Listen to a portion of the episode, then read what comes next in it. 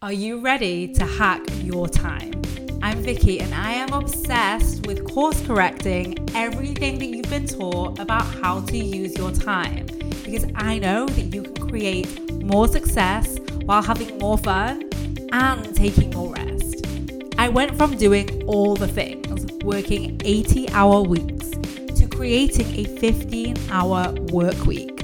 Listen and learn how to hack your time so you never have to say that you don't have time ever again. You too will learn how to accelerate without doing more today. Hello, lovelies. So today's episode is going to be different. I've come on to let you know that I'm taking a break, and the plan is three weeks. Maybe it will be more, maybe it will be less. I just want to give myself plenty of space. And not just in the podcast, but it's going to be in my socials, in my emails, in my life. Now, I'm usually someone that operates my business a month ahead, which has meant that I've been able to take breaks when needed before and catch up later. And that's what I anticipated happening this time too. But when that content came to an end and I was left with the realization that I either push and grind through to create more or take a break, um, the choice is obvious, right? Although I will say taking a break at first felt terrifying. And I know that's interesting for you to hear, um, for the woman that talks about rest, breaks, time. And yet this whole experience has exposed for me my own limits in time, in self-care. Like, there still has to be something done. I can't let people down with nothing. And well, you know me, I don't want to be an example of pushing through. I want to be the example of being willing to take that space to do what we need, what's best for us, to even let other people down in order to take care of ourselves. I want to be that example because I want that for each of you as well. Now, the best part for you podcast listeners is my husband's brilliant idea, as I told him my plan and we talked about it. And you know, taking a few weeks off last minute, and he just suggested sharing over these few weeks my favorite, most impactful, most downloaded, so most loved episodes, the ones that I listen to on repeat, uh, the ones that I will probably be listening to over the next three weeks too. So I am inviting you to three weeks of flashbacks of favorites to fill your cup up as I fill mine up too. And I can't wait to come back in a few weeks and be able to share more of what's been going on with me, um, with you. But for now, it's also very important that I be the example that we don't need to explain ourselves, to take time off, to take time for ourselves, even though at first, that was exactly what I wanted to do.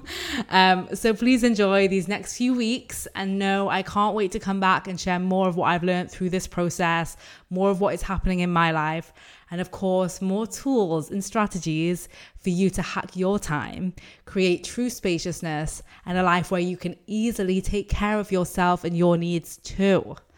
Now, some of these episodes do talk about working with me one-to-one or about past events that I've done. These are not coming up again. The only way to work with me now is in Time Hackers and in the fifteen hour work week mastermind.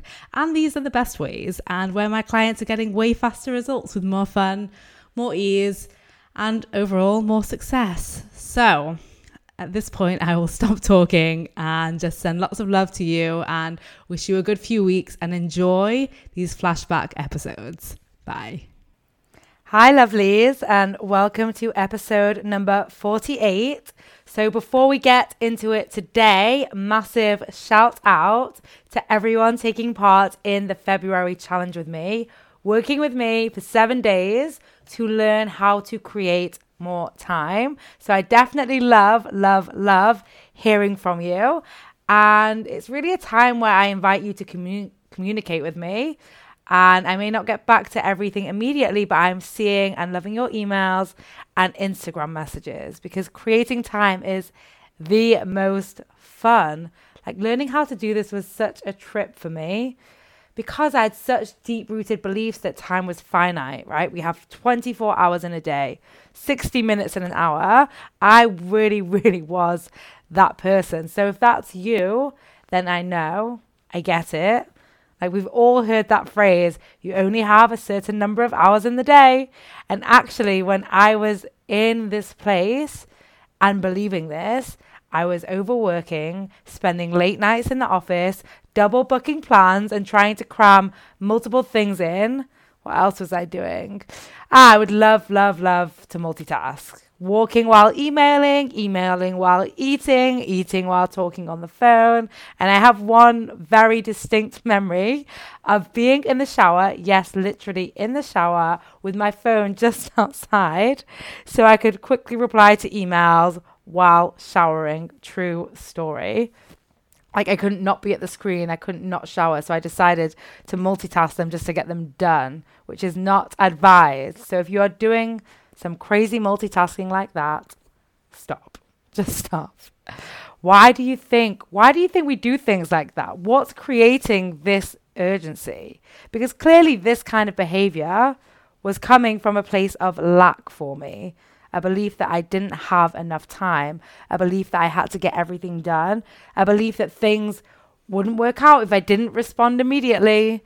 So if you follow me on Instagram, you've seen the quote I shared last week addressing our needs to reply immediately or our expectations that others will reply immediately. And that's bullshit, right? This behavior is always coming from a place of fear and doubt. And fear and doubt get a bad rep. We don't like them to be around. We're not inviting them to parties. We're blaming them for holding us back. We don't see use in them. We're always thinking about how to get rid of them. Like, seriously, it sucks to be them.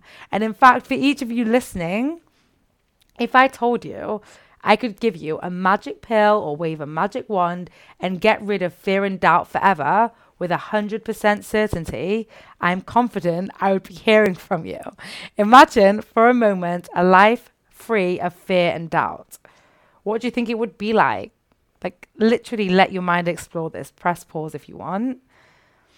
Maybe you would apply for the job, launch the business, go on the date, ask for the raise, pitch the client, move countries, take the trip, buy the house, like all these things that you aren't doing.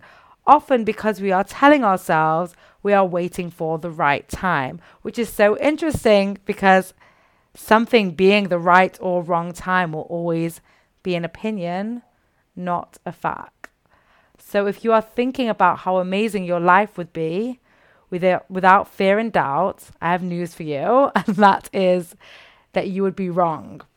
Here is the problem. If you didn't have any fear or doubt, you would end up doing a lot of crazy shit. Like, think about it. Jumping from buildings just to see if you could fly, jumping out of planes without a parachute, lots of jumping, but also not saving for retirement, not paying your rent or mortgage, not looking both ways as you cross the street. And if fear and doubt didn't exist, everyone else would be doing it around you. It would be absolute havoc everywhere.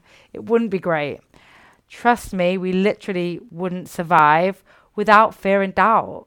So some of you may be thinking, well, I would still have common sense, but what is common sense? The definition of common sense is a basic ability to perceive, understand, and judge things, which is shared by nearly all people without any need for debate. So yes, we would still have common sense. We would all have bad judgment together. So we really want to keep fear and doubt at the party, give them both seats at the table. And I love saying it like that, by the way, literally picturing fear and doubt as characters. I imagine all my emotions sat round a table like the board of directors. And when I think about each of their functions in my life, it makes it so much easier to experience and allow them and even appreciate them. Your emotions and instincts are there to serve you.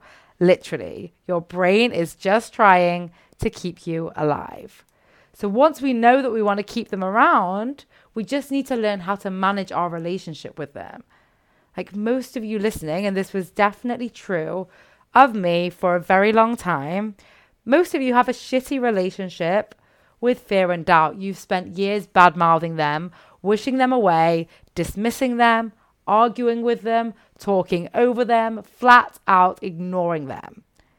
And when we're in a place of arguing, resisting, or bad-mouthing anything, we are creating negativity in our own life. You are not feeling angry because of fear and doubt. You are feeling angry because of what you are making them mean. You are making them mean that you can't apply for the job or go on the date or launch the business or start running or book the trip, whatever you answered earlier that you want to achieve and you haven't done.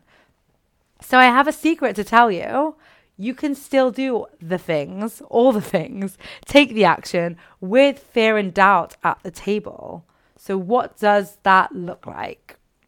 So let me explain with an example. When I was pitching or presenting in front of big crowds, at first I was really in that place, right in that place of resisting and shaming my fear and doubt. I wanted to shove it right down deep inside of me so no one would notice. I would get frustrated with it and with myself for having it. I would make it mean that I shouldn't ask the question, ask the questions, questions, ask any questions at large events like conferences, or show up and give one hundred percent when I was in a public setting. I would give all my energy to fighting these instinctual emotions instead of focusing on the task at hand. It took away from me learning and even enjoying more than the fear and doubt themselves took away from anything. So I stopped doing that. It was absolutely useless anyway. And if this sounds familiar in any way, let me save you some time. It's not working. It's not helping. Fighting, resisting, shaming is not the solution. What we can do is invite them in, allow them to be there. Give them room to talk and share their concerns. Nothing will go wrong if you let them speak. They are literally trying to save you. They have your best interests at heart, right? Like I think of my mum. So I went to university in London and she told me not to get the tube in London when I moved there. Don't just don't ever get the tube. Now, she hadn't lived in London and I moved there in two thousand six, which was after the attacks on the London Underground in two thousand five. So to her, it was very dangerous. She had my best interests at heart. I didn't get mad or frustrated with her. I didn't resist what she was saying. There was no shame. I just let her speak, got off the phone, said goodbye, and then got on the tube. So you can do the same thing with your fear and doubt. You can just let them speak, listen, allow them to be there, make a decision and continue. And it feels so much better, by the way. Our brain is in a loop. Thinking thoughts creates the fear and doubt. Then the fear and doubt put the brain into high alert. And you've guessed it, more thoughts. And so the spiral continues. And when we try to fight it, we feed it. Have you ever noticed that even in an argument with someone outside of you, someone else, raising your voice heightens the argument? Well, the same is true of our emotions. But if we were yelling, if someone was yelling at you and you allowed them to speak and listened and stayed calm, then there just wouldn't be an argument. There would be no escalation. Well, the exact same thing is true of fear and doubt. Like eventually it will run out of things to say. So in summary, fear and doubt are emotions. They are in themselves totally harmless. You've already survived experiencing both of them countless times, right? You've already experienced fear. You've already experienced doubt. They have purpose in your life and they save your life, like quite literally. So instead of resisting them, we can appreciate them, invite them to talk, be thankful for them, and promote them on your board. They're doing a great job. If you are here listening to this podcast, they're doing a great job. So when we become friends with fear and doubt, we release so much tension and negativity, and we save so much energy and time to pursue what we want. Like all that energy and all that time can go into what you want to create instead of resisting what is natural. So try it. You will be amazed at what you can achieve. Hey, if you want to get five hours a week back minimum for life, then I want to invite you to join Time Hackers. It's this podcast on speed where you'll get access to time hacking tools not shared on the podcast. You'll get access to my proven process for hacking your time to get five hours back every week at least. It's also my favorite place to hang out and will be yours too as you connect with other time hackers, where you'll get celebrated, supported, and coached, of course. You are a time hacker. This is where you belong. Head to vickilouise dot com forward slash group. I can't wait to see you there.